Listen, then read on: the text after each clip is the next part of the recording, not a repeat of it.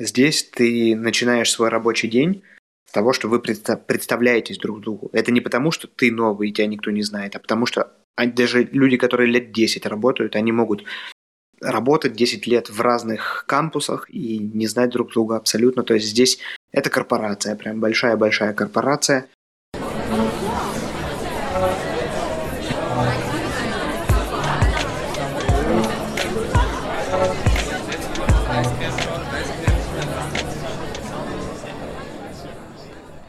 Привет, меня зовут Александр Одинцов, и я работаю в Штутгарте в сфере IT. Вы слушаете 70-й выпуск «У вас подкаст». На связи со мной Женя Высоцкий. Всем привет, я врач-анестезиолог, живу и работаю в Берлине. В наших беседах мы размышляем о жизни и быте в Германии. Ух, ну что ж, старое приветствие, старый состав. Наверное, для начала э, надо немножечко пояснить нашим слушателям, потому что не совсем ясно, куда ты пропадал и что вообще будет дальше. Поэтому, так как многие подкасты до конца не дослушивают, мы важную информацию лучше вынесем вперед. А, ну, для начала не забыть сказать э, о том, чтобы вы подписывались на наш подкаст, ставили лайки, писали отзывы. Также напомню про Patreon, который недавно у нас появился. Жду, когда там появятся первые подписчики и уже практически готов э, первый контент для Patreon. Мы сделали интересный выпуск о том, э, что говорят немцы про 16 лет под руководством Меркель, если так можно сказать. В общем, получилось довольно интересно. Всем рекомендую послушать. И, наверное, в ближайшее время мы также выпустим кусочек э, тизера э, для всех, а все остальное будет в первую очередь на Патреоне. Э, ну что, Жень, давай, наверное, расскажи чуть-чуть о том, э, куда ты пропал и как вообще обстоят твои дела, почему ты не в Вольсбурге. ну ладно, это наши слушатели, я думаю, знают, но э, все равно, я думаю, с этого стоит начать. Как вообще дела? где ты сейчас работаешь э, и насколько ты уже с уверенностью можешь сказать, что все, ты уже живешь в Берлине, а не в Вольсбурге. Всем привет еще раз. Ну, э, надеюсь, меня нормально слышно. И, ну, да, в целом у меня, в общем-то, 21 год получился, вторая его половина по событиям такой же, наверное, богатый, как 2017, э, когда были вот какие-то, я не знаю, глобальные перемены, переезды, и все было новое вокруг. Сейчас, может быть, этот переезд был не между странами, этот переезд был между городами, но он был э, относительно немного э, хаотичный, э, в том числе из-за вот этих всех ковидных проблем, которые там доставка чипов, которая очень сильно сказалась там на покупке там бытовой техники и там с безумными какими-то приключениями и так далее. Ну и чипы, которые для прививок тоже, не стоит забывать. Ну да, ну в двух словах, эм, мы переезжали очень активно в течение двух-трех месяцев, получали квартиры, э, монтировали здесь кухни, устраивали, в общем-то, как-то свой быт, заказывали, точнее, мне кажется, не заказывали мебель, это слишком легко звучит, а боролись компаниями, которые должны были доставить нам мебель сюда и так далее. Но в общем и целом все, слава богу, хорошо, гладко прошло. Эм, и с 1 ноября мне удалось выйти на работу. Довольно в спортивном режиме все было, потому что я в пятницу в конце октября закончил работать в Вольсбурге и э, в субботу в воскресенье, переехав из одного города в другой, с понедельника вышел на работу в новом месте. По сути своей, конечно, так никому не рекомендуется делать, но меня вынудили обстоятельства. Ну и я, в общем-то, медленно, но верно сейчас начинаю вникать в какие-то проблемы. Начал, вроде было, вникать в ноябре, но с 1 декабря меня отправили на время волны ковидной в главный немецкий, не немецкий, а как это сказать, берлинский ковидарий, э, в реанимацию ковидную, и там я вот с 1 декабря и нахожусь, и работаю. Там у меня больше времени есть на то, чтобы оглядеться, осмотреться, свыкнуться с электронной системой, понять, как работа ведется, э, что от меня хотят, что я от них хочу, в первую очередь даже для самого себя понять, потому что там ну, просто не, неограниченное какое-то количество возможностей, на первый взгляд, которые предоставляет это э, заведение медицинское для своих сотрудников. Ну и в общем и целом э, жизнь идет вот так своим относительно чередом, довольно динамичным. Ну и по сути удалось нам вот сейчас в декабре там съездить на отдых, отвлечься от этого всего, скинуть вот этот вот накопившийся пар после переезда, если можно так сказать. Ну и, ну, в общем и целом, пока плюс-минус вот таким чередом все идет. Ждать остается только окончания этой волны, в скобках пандемии. И дальше у меня, в принципе, я смотрю с оптимизмом в будущее. Но это самое главное. Ну, понятное дело, что такие перемены, они не оставили и другие сферы твоей жизни, так что, к сожалению, а, с подкастом, с постоянным участием пришлось пока повременить. Не знаю, как будет в будущем, но давай уже скажем это, что постоянным ведущим ты перестаешь быть, но мы надеемся, что ты будешь регулярно к нам захаживать как гость, да. Кстати, гостем, по-моему, быть даже удобнее. Не надо заботиться о качестве звука, не надо заниматься обработкой, так что... Только хотел э, сказать. Да, я, я, я от, в общем-то, всячески э, пытался как-то внутренне эм, найти какой-то компромисс эм, и найти какое-то время, и это было на самом деле очень сильно нелегко. И в какой-то момент, видимо, может быть, это временный компромисс, может быть, постоянный, но э, я у Саши отпросился и перешел в статус постоянного гостя, который будет часто по возможности появляться, но это меня освобождает от некоторых э, обязанностей. И, э, но в том или ином варианте, если какая-то, в общем-то, вдруг помощь там нужна будет, или информация, или вопрос в мою сторону, вы можете это точно так же писать всегда в личку или через чат-бота, или через Санька передавать и так далее, и я буду максимально там быть инвольвированным в жизни, эм, в жизни подкаста.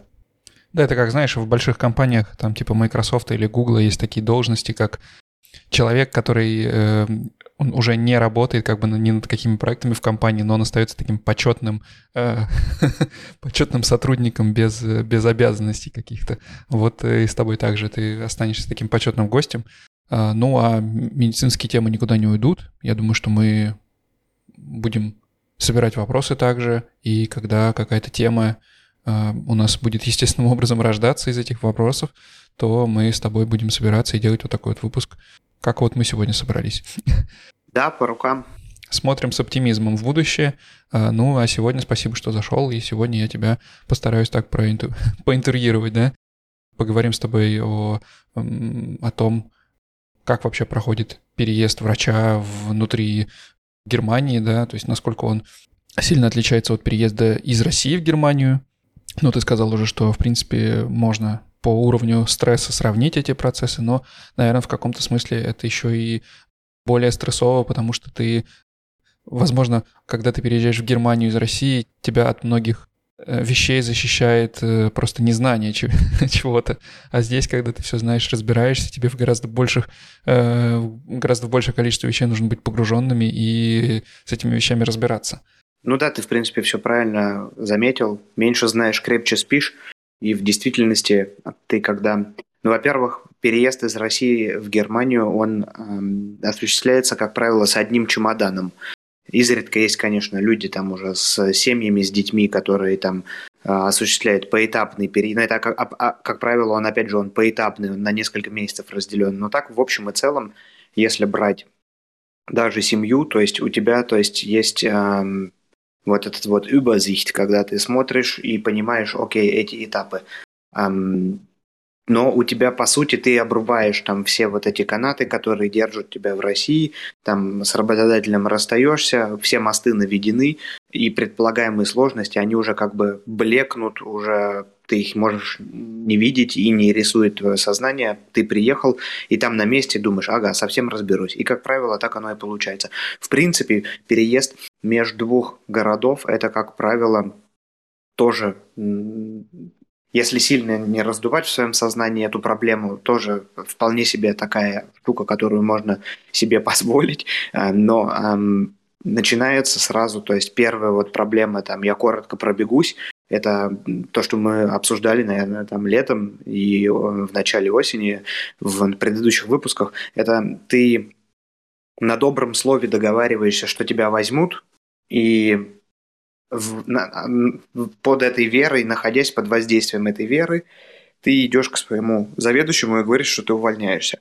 Причем желательно не просто говорить, как я, у меня получилось, а именно подписывать, что ты увольняешься. То есть как бы увольняешься ты юридически по всем канонам, а то, что тебя возьмут, юридически ничего не, не обосновано, но ты в это веришь свято. Ну и, как правило, это происходит. Вот э, отсюда начинается уже первое, то есть давление временем, тебе нужно найти срочно жилье. В крупных немецких городах это вполне себе известная проблема. Когда тебя зовут на осмотр, тебе никто не спрашивает, когда тебе это удобно. И, в общем-то, по сути, ты часто берешь э, в, в этой квартире как бы кота в мешке, и то есть многие люди ищут несколько месяцев и не находят. То есть все зависит от того, насколько высоки требования. Я знаю людей, которые 3-4 месяца искали и бросили все, потому что по их требованиям ничего не подходило. Они были, на мой взгляд, слегка завышены. Некоторые люди есть, которые вот 3-4 э, месяца до сих пор ищут, вот параллельно со мной человек приезжает и тоже не может ничего найти. Ну, там несколько детей, там несколько крупных домашних животных и желание, то есть как бы быть в получасовой доступности от рабочего места, это тоже, то есть как бы, ну, может растянуться все. А если требования какие-то более или менее приземленные, то вполне себе вот этот процесс он осуществим. Ну а дальше начинается что медицинский осмотр нужно вовремя э, пройти, нужно посмотреть все э, вот эти вот эм, вещи во время процесса в, в работке, в отделении, пройти все необходимые там тестирования. Как правило, это тест по гигиене, тест по трансфу, гемотрансфузии, тест по пожарной безопасности, какой там еще тест по обращению там с антибактериальными э, препаратами. И ну, вот эти вот все э, вещи, они как бы тебе вроде как бы выдаются на блюдечке с голубой каемочкой, и тебе нужно их просто брать и делать, но помимо всего прочего у тебя там монтаж кухни, сбор шкафа, оформление документов, оповещение всех, что ты переехал, потому что вся почта переходит тебе на, на старый адрес. Кстати, очень классная опция, не помню, упоминали мы ее или нет, в Deutsche Post э, ты можешь оформить перенаправление всей почты на период полгода или год на новый адрес. То есть все, что будет приходить на твое имя на старый адрес, они автоматом перенаправляют. И более того, они еще оповещают всех тех людей, которые продолжают слать на старый адрес, что твой-то адрес сменился, и тем самым забирают у тебя много работы. Опция стоит вообще недорого и очень кайфовая штука. Вот. Ну, вот этот вот переезд, он такой, то есть эм, что, тут, что тут еще можно сказать, я даже не знаю. Здесь не знаешь, с чего начать и чем закончить. То есть здесь э, очень много мультитаскинга, э, очень это интересно в то же время. Э, ты находишься в каком-то таком, ну, зависит от тебя, но тем не менее относительно контролируемом стрессе и э, давлении времени. Ну, но в общем и целом это все вообще по силу. Это, то есть, эм, если ничего не происходит такого из ряда вон выходящего, то, как правило, этот стресс, он по итогу э, сам по себе не очень неприятный, ну и в конце концов все-таки есть ощущение такое, что ну, чувство собственной удовлетворенности, как-то вот так вот можно, сказать. Ну да, не зря говорят, что переезд хуже пожара, но тут вот еще интересный вопрос в том, получаешь ли ты какое-то удовлетворение вот по окончанию этого процесса? Потому что когда ты переезжаешь из России э, в Германию по окончанию всех этих сложностей, и когда ты хоть чуть-чуть э, вздыхаешь э, спокойнее, э, там через 2, 3, 4 месяца, полгода, у раз всех по-разному, то в этот момент э, ты, у тебя начинается вот этот вот конфетно-букетный период э, с новой страной, когда ты чувствуешь себя туристом каждый день, узнаешь что-то новое, и поэтому в каком-то смысле это может, наверное, э, компенсировать вот эти психологические э, и ментальные э, затраты, которые были потрачены на этот переезд, на подготовку к нему.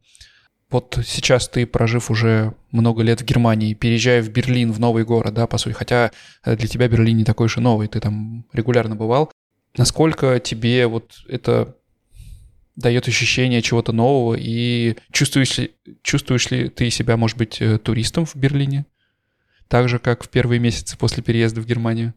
Или все уже рутина поглотила и, в общем-то, ничего не поменялось по сравнению с Вольсбургом? Ну, тут так могу сказать. Все, все то время, что мы здесь находимся, а это «Мама Мия» уже 5, 5 лет для меня и для Лены почти 5 лет скоро будет. Эм, все это время мы ездили э, по большому количеству городов и э, примерно оценивали их внутренне с той точки зрения, хотим ли мы тут жить или нет. То есть туристические все какие-то места нам были вторичные, нам было ощущение, первичное для нас было ощущение вот это в своей тарелке ты находишься или нет. И с уверенностью могу сказать, что вот э, именно в этом плане для нас на должном уровне мы эту страну э, изучили. Где-то было достаточно один день побывать э, и сказать, что это вообще никогда не мое и не будет моим. Где-то можно было там подольше провести, но суть в этом в том, что а у нас с Леной было такое единение на том, что Берлин и как бы практически, то есть ничего, то есть не может от Берлина нас как-то отвести, я не знаю, что, то есть может возникнуть, то есть, ну, какая-то, не знаю, потрясающая работа, наверное, мечты там всей жизни. Вот, то есть, условно, это было, то есть, место выбора изначально. В Берлине я проходил практику на протяжении пяти месяцев до этого. Жил, конечно, не в Берлине, а в Потсдаме, но это примерно то же самое.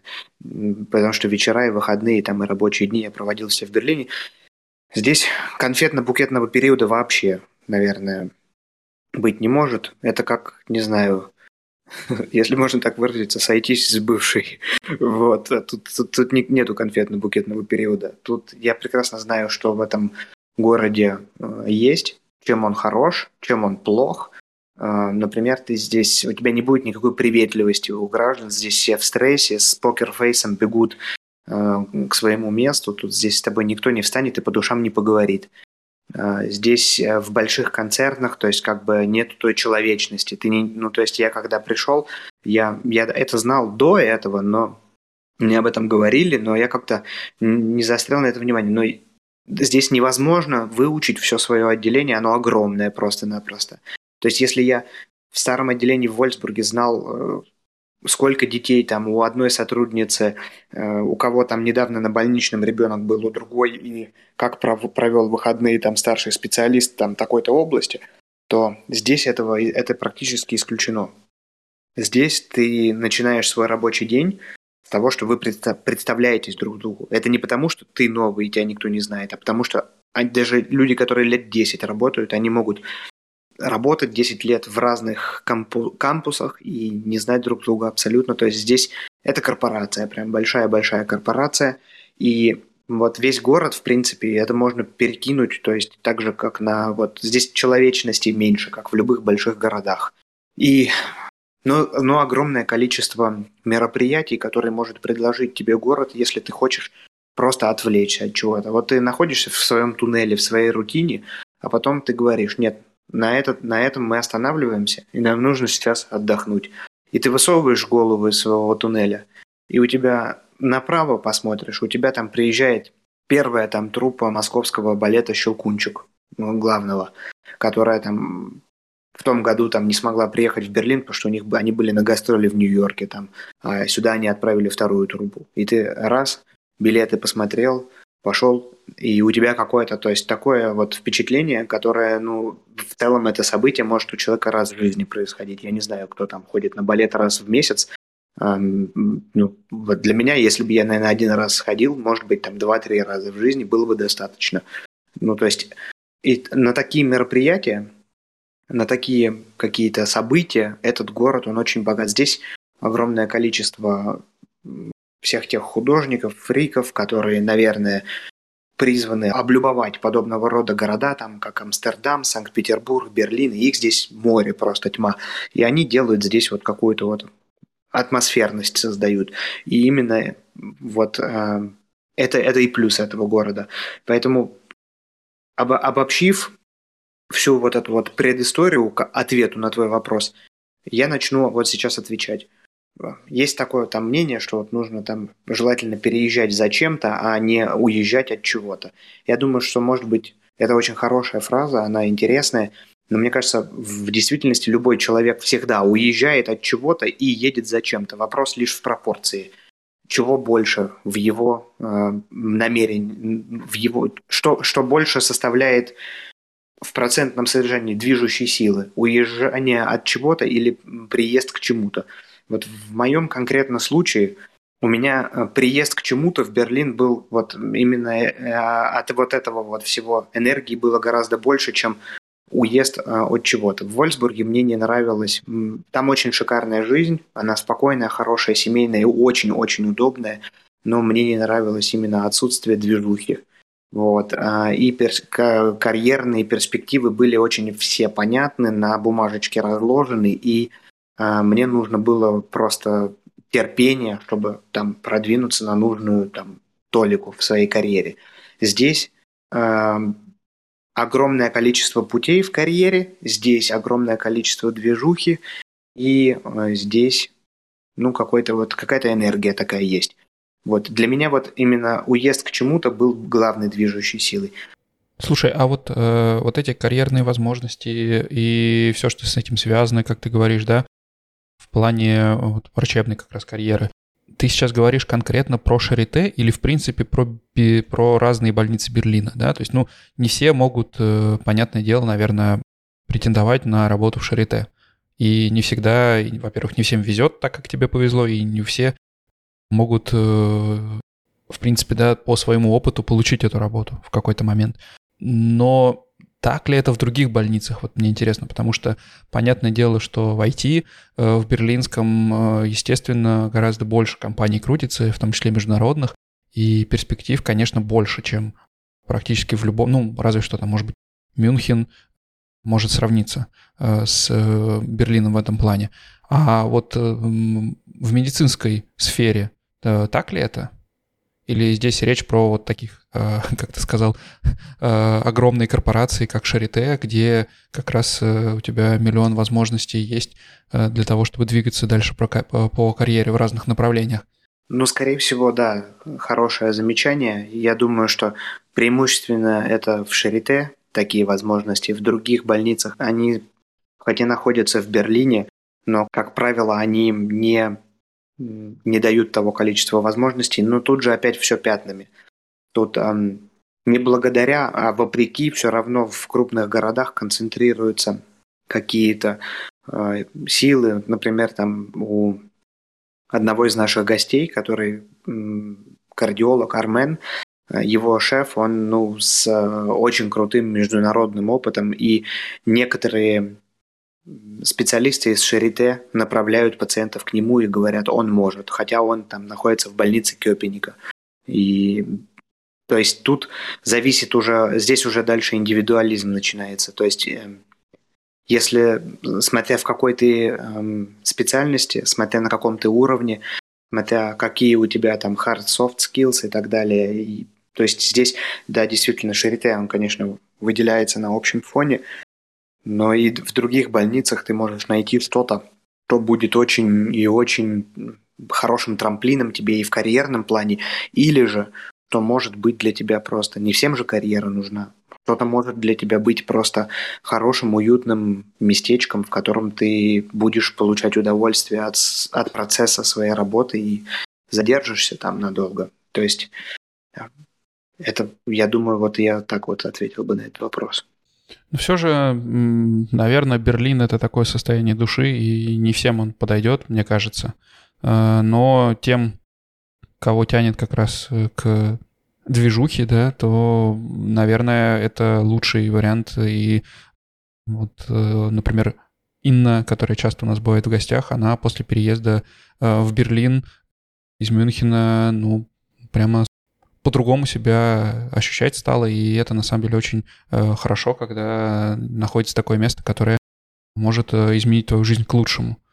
Ну, тут знаешь еще, что, что стоит, наверное, уточнить? Движуха, э, ее, то есть, э, я бы уточнил это слово, то есть это не в том слове, в котором 18-летние ищут какого-то там, я не знаю, клубного андерграунда и так далее, который здесь и так есть. Движуха имеется в виду, наверное, вот в контексте к Берлину, это Эм, многоликость, многообразность. То есть здесь э, ты приедешь с родителями, ты найдешь, что делать. Это будет какая-то культурная программа. Ты приедешь со сверстниками, ты найдешь, что делать. Ты захочешь одиночество, ты найдешь. Захочешь общество, ты тоже найдешь, что делать. И э, в этом плане, то есть э, он, это как, э, как это называется, наверное, не вспомню слово, неважно. Ну, то есть у тебя есть на любой кейс в твоей жизни какой-то ящик, который ты выдвинешь, и э, что-то произойдет. Конечно, он не всем подходит. Здесь в первую очередь климат не всем подходит. Здесь, э, то есть меньше человечности, как и в любом большом городе и так далее. Ну, это, как говорится, то есть вопрос вкуса и цвета. А, ну, давай, может быть, тогда перейдем э, немножечко, раз уж мы заговорили про карьеру, то, может, у тебя есть какие-то уже карьерные планы вообще? Ты думал о том, куда дальше двигаться. И, ну, я так понимаю, что первого разочарования э, у тебя в новой работе не произошло, тебе все, тебе все нравится, у тебя горят глаза. И, может быть, ты уже задумался о том, в какую сторону ты хочешь дальше двигаться. Ты сказал, что есть много-много разных карьерных возможностей. Может быть, чуть-чуть э, расскажешь про них? Да, я вот, эм, ну, могу сказать так. Не то чтобы первого разочарования не произошло, я бы сказал так. Произошел даунгрейд моих ожиданий. Это не разочарование, это, это в нашем сознании мы всегда себе представляем, что все вот цветет, пахнет, блестит, и то есть именно вот поэтому нужно так, наверное, так сознание работает человека. И э, когда я пришел на работу в ноябре, вот этот даунгрейд такой довольно жесткий, но вполне себе реалистичный он произошел. Но, он, но это не разочарование. Что могу сказать по поводу карьерных перспектив? Этих путей огромное количество. Что я имею в виду? Ты можешь а, углубиться в клиническую деятельность и выбрать свою стезю там. Потому что здесь ты в действительности, даже в пределах специальности, анестезиология и реанимация, ты понимаешь, какое здесь огромное количество – супер зауженных вещей, ты можешь стать специалистом по острому дис... респираторному дистресс-синдрому и получить там кучу дополнительных квалификаций, там стать лучшим в этом и публиковаться. Ты можешь стать там в нейрореанимацию углубиться, ты можешь в кардио куда-то уйти и так далее. То есть не буду все перечислять возможности, которые есть. Ты можешь углубиться в преподавательскую деятельность. И что для меня, например, интересно, и что я еще не попробовал, но хотел бы – это преподавательская деятельность, то есть нас всех дергают из операционной, меня скоро начнут, то есть ты готовишься как, к определенной какой-то теме, ты идешь к студентам Шарите и объясняешь им, там, они там на каком-то восьмом семестре или на шестом находятся, и ты об, объясняешь им там какую-то тему, региональная анестезия там, или общий наркоз, или там неот, неотложное обеспечение пациента.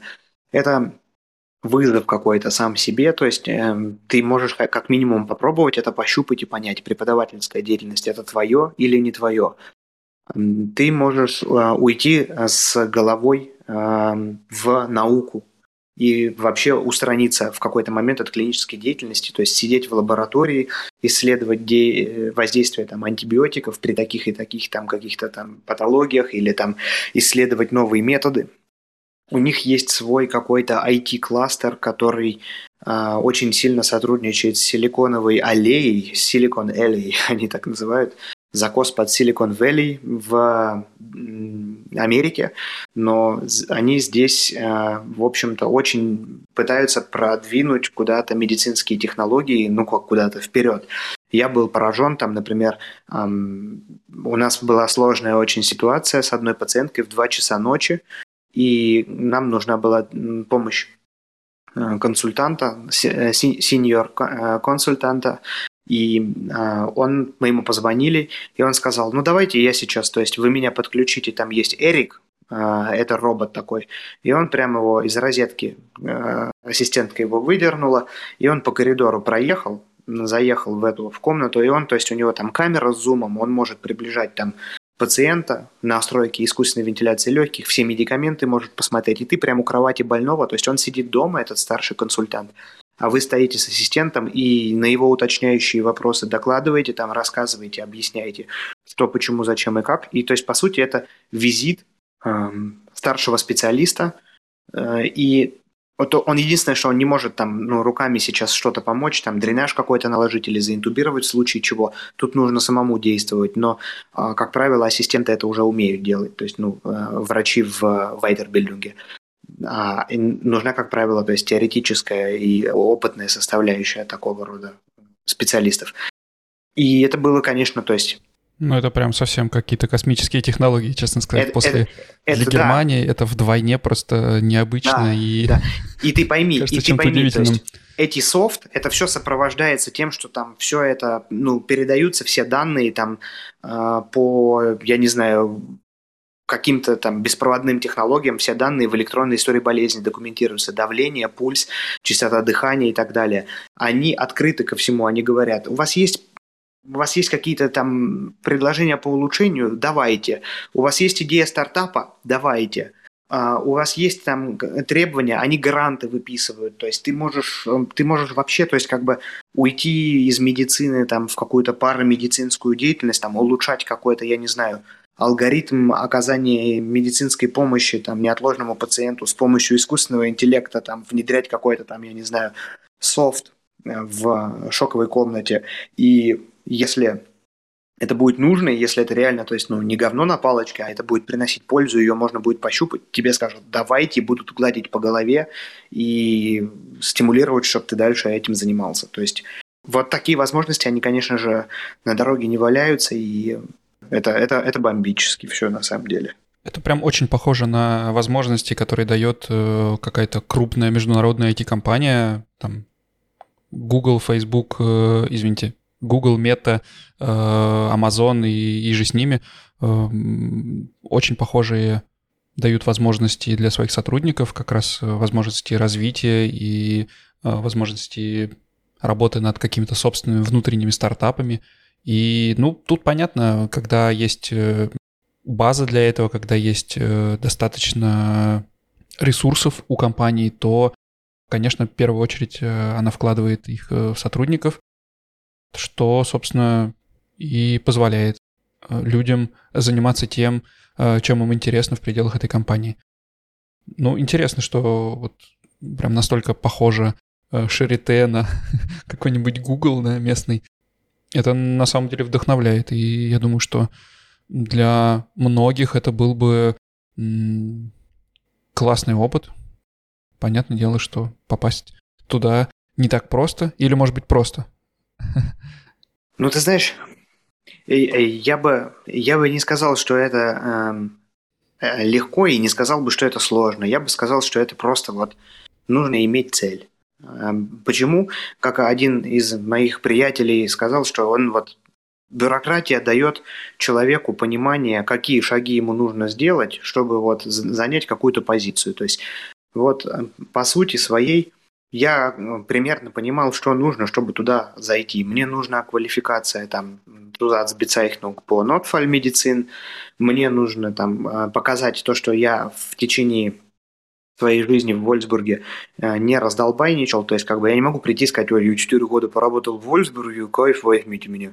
Нет, надо, то есть, как бы было. Я проходил там курсы по реанимации там новорожденных, по бронхоскопии. У меня эти все hard skills, как их там называют, они у меня все задокументированы, то есть языковые все знания, ну, они требуют, требуют а, в отличие от других клиник, не B2, а C1 по немецкому, то есть, ну и английские знания требуют, то есть у меня они тоже были задокументированы по английскому, и, в общем-то, все. То есть в этом плане, да, ну и дальше, то есть как бы, дальше немного, то есть какая-то, то есть, не знаю, рулетка, повезет, не повезет, потому что а, резюме там на столе наверняка огромное количество, но а, по вот этим вот критериям они отсеивают сразу вот от огромного количества остается немного.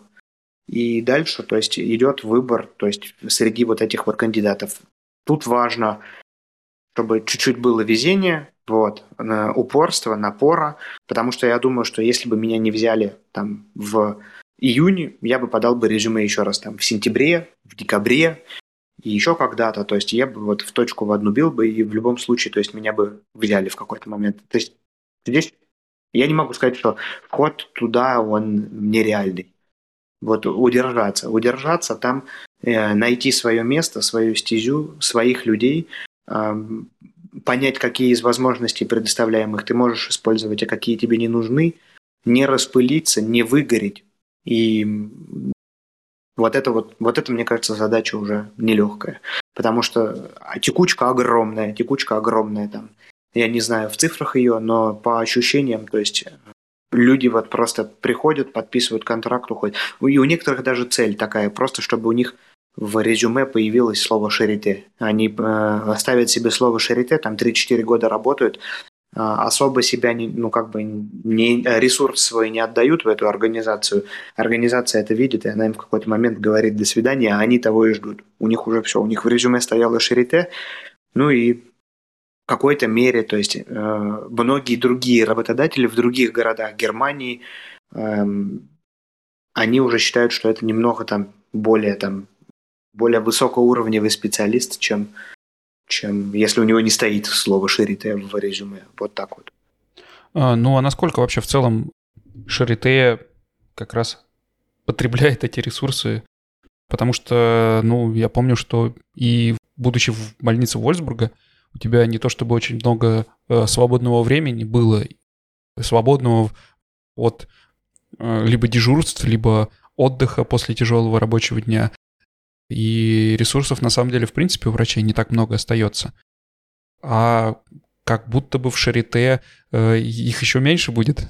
И здесь как раз проблема в вот в этом балансе, да, если ты, у тебя открывается столько возможностей, от тебя ждут, что ты будешь э, отдавать э, всего себя этой работе, то не случится ли в какой-то момент просто, ну, Э, когда тебе уже никакие эти возможности и не нужны будут. Тебе бы в отпуск съездить или дома побыть с родными.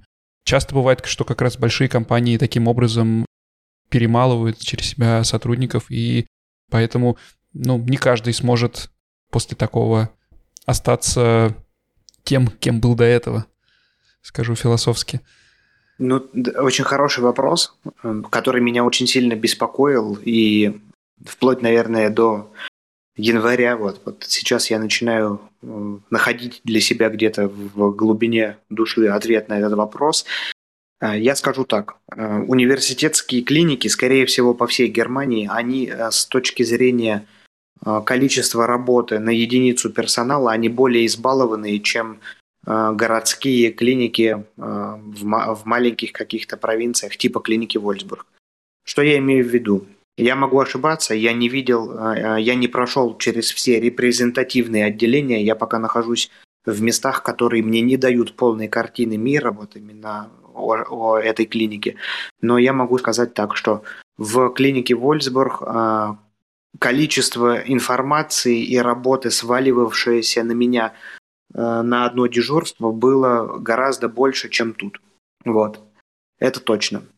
А, поэтому отсюда, с этой работы, я не могу сказать, что я выхожу менее уставшим, но здесь я, здесь я, у меня есть больше времени на какое-то, на пациента. Здесь меньше, ну, например, в клинике Вольсбург нужно было заполнять и историю своего дежурства э, о пациенте и в компьютере, и на бумаге. Все ругались, зачем мы делаем дважды одно и то же, но так надо было сделать. А никакого Э, послабления от руководства в этом плане не было. Здесь же ты делаешь какую-то работу единожды, то есть как бы и ты уже на этом экономишь время, и это время ты можешь э, потратить на то, чтобы как-то больше, то ты, у тебя удовлетворение от этой работы больше. Блин, наверное, это было самое приятное, самые приятные разрушенные ожидания, потому что я помню, что мы э, с тобой обсуждали как раз этот переезд и переход, и э, ты был очень скептически в этом плане настроен, и в целом э, твое видение было тако, таково, что, ну, мол, какое-то время я поработаю, а там посмотрим, да. И, ну, скорее всего, это будет очень тяжело, а когда вот так вот оказывается на деле, что при большем количестве, казалось бы, э, всего, э, при этом э, вот этот пресловутый work-life balance, он работает, и тебе как бы, как будто бы даже легче. Нет, тут не совсем так. Здесь, наверное, пока до work-life balance я, я, наверное, не, я не то имел в виду. Я знаю, что хотел сказать, что у тебя больше времени подумать над своими действиями на работе здесь э, и принять какое-то взвешенное решение э, по сравнению с Вольсбургом. Почему? Потому что там у тебя была какая-то механизация процесса, то есть как бы у тебя алгоритм четкий, ты по нему действуешь, потому что ты не можешь без алгоритма там действовать, потому что а, у тебя иначе не хватит. Ты, если начнешь там что-то пытаться изучать и углубленно пытаться реагировать, а, начнутся проблемы, ты просто там половину отделения не посмотришь. Первая будет очень хорошо обеспечена, вторая половина не будет посмотрена вообще. Поэтому тебе приходилось средне смотреть всех. Здесь как-то, то есть у тебя, э, по крайней мере, пока, опять же, не вся картина мира, но у тебя меньше а, пациентов на человека. Больше времени на подумать. Что касается вот самого вот этого work-life balance, здесь э, по часам количество работы чуть-чуть даже может быть самую малость больше. Но оно все очень а, справедливо документируется. Э, тебе освобождают по вот этому Марбургер Бунду эм, по требованиям к работникам нужное количество выходных в месяц, все отпуска ты получаешь, все те отпуска, которые я запросил, мне дали в то время, когда я того хотел, вот. Несмотря на то, что я сейчас в испытательном сроке, мне сказали, что нет никаких проблем, и ты можешь подавать э, заявку на э, вот это вот Eltern-сайт, то есть время, когда ты будешь проводить с ребенком, со своим, то есть и то есть мне никто не покрутит у виска и не скажет, иди там работать, что-то выдумал и так далее. То есть здесь э, вот эти вот все условия, они дорожат своими сотрудниками, э, и это вот видно во всем даже, знаешь, здесь, начиная с того, что детский садик для сотрудников работает с 6 утра там, до 22 вечера, а до этого работал вообще круглосуточно. То есть сейчас еще сотрудники говорят, что плохо, что он не круглосуточный, я удивился. То есть они не видели там, как, как из Вольсбурга сотрудники бежали, боясь опоздать на 5 минут за ребенком. Вот.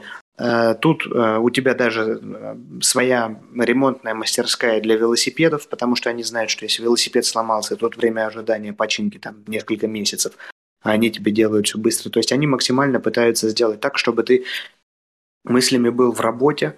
Вот. Ох, я чувствую, как мы, как мы поверхностно пока что все это обсудили. Ты как начинаешь рассказывать про корпоративные садики и ремонтную это мастерскую. еще погоди. Это... Они в ковидном отделении, а, они в ковидном отделении, в ковидной реанимации, то никто не хотел идти, они поставили какое-то супер дорогое, там кожаное с деревом массажное кресло с абсолютно бесплатным массажем. Каждый может туда посидеть, покайфовать там и доставку еды, короче, сорганизовали. Она, конечно, ты ее сам не выбираешь, но там есть меню такое, там за тебя его выбирают, э, веганское, не веганское, то есть как бы ты просто берешь себе еду, но она, в принципе, довольно всегда очень себе даже так ничего.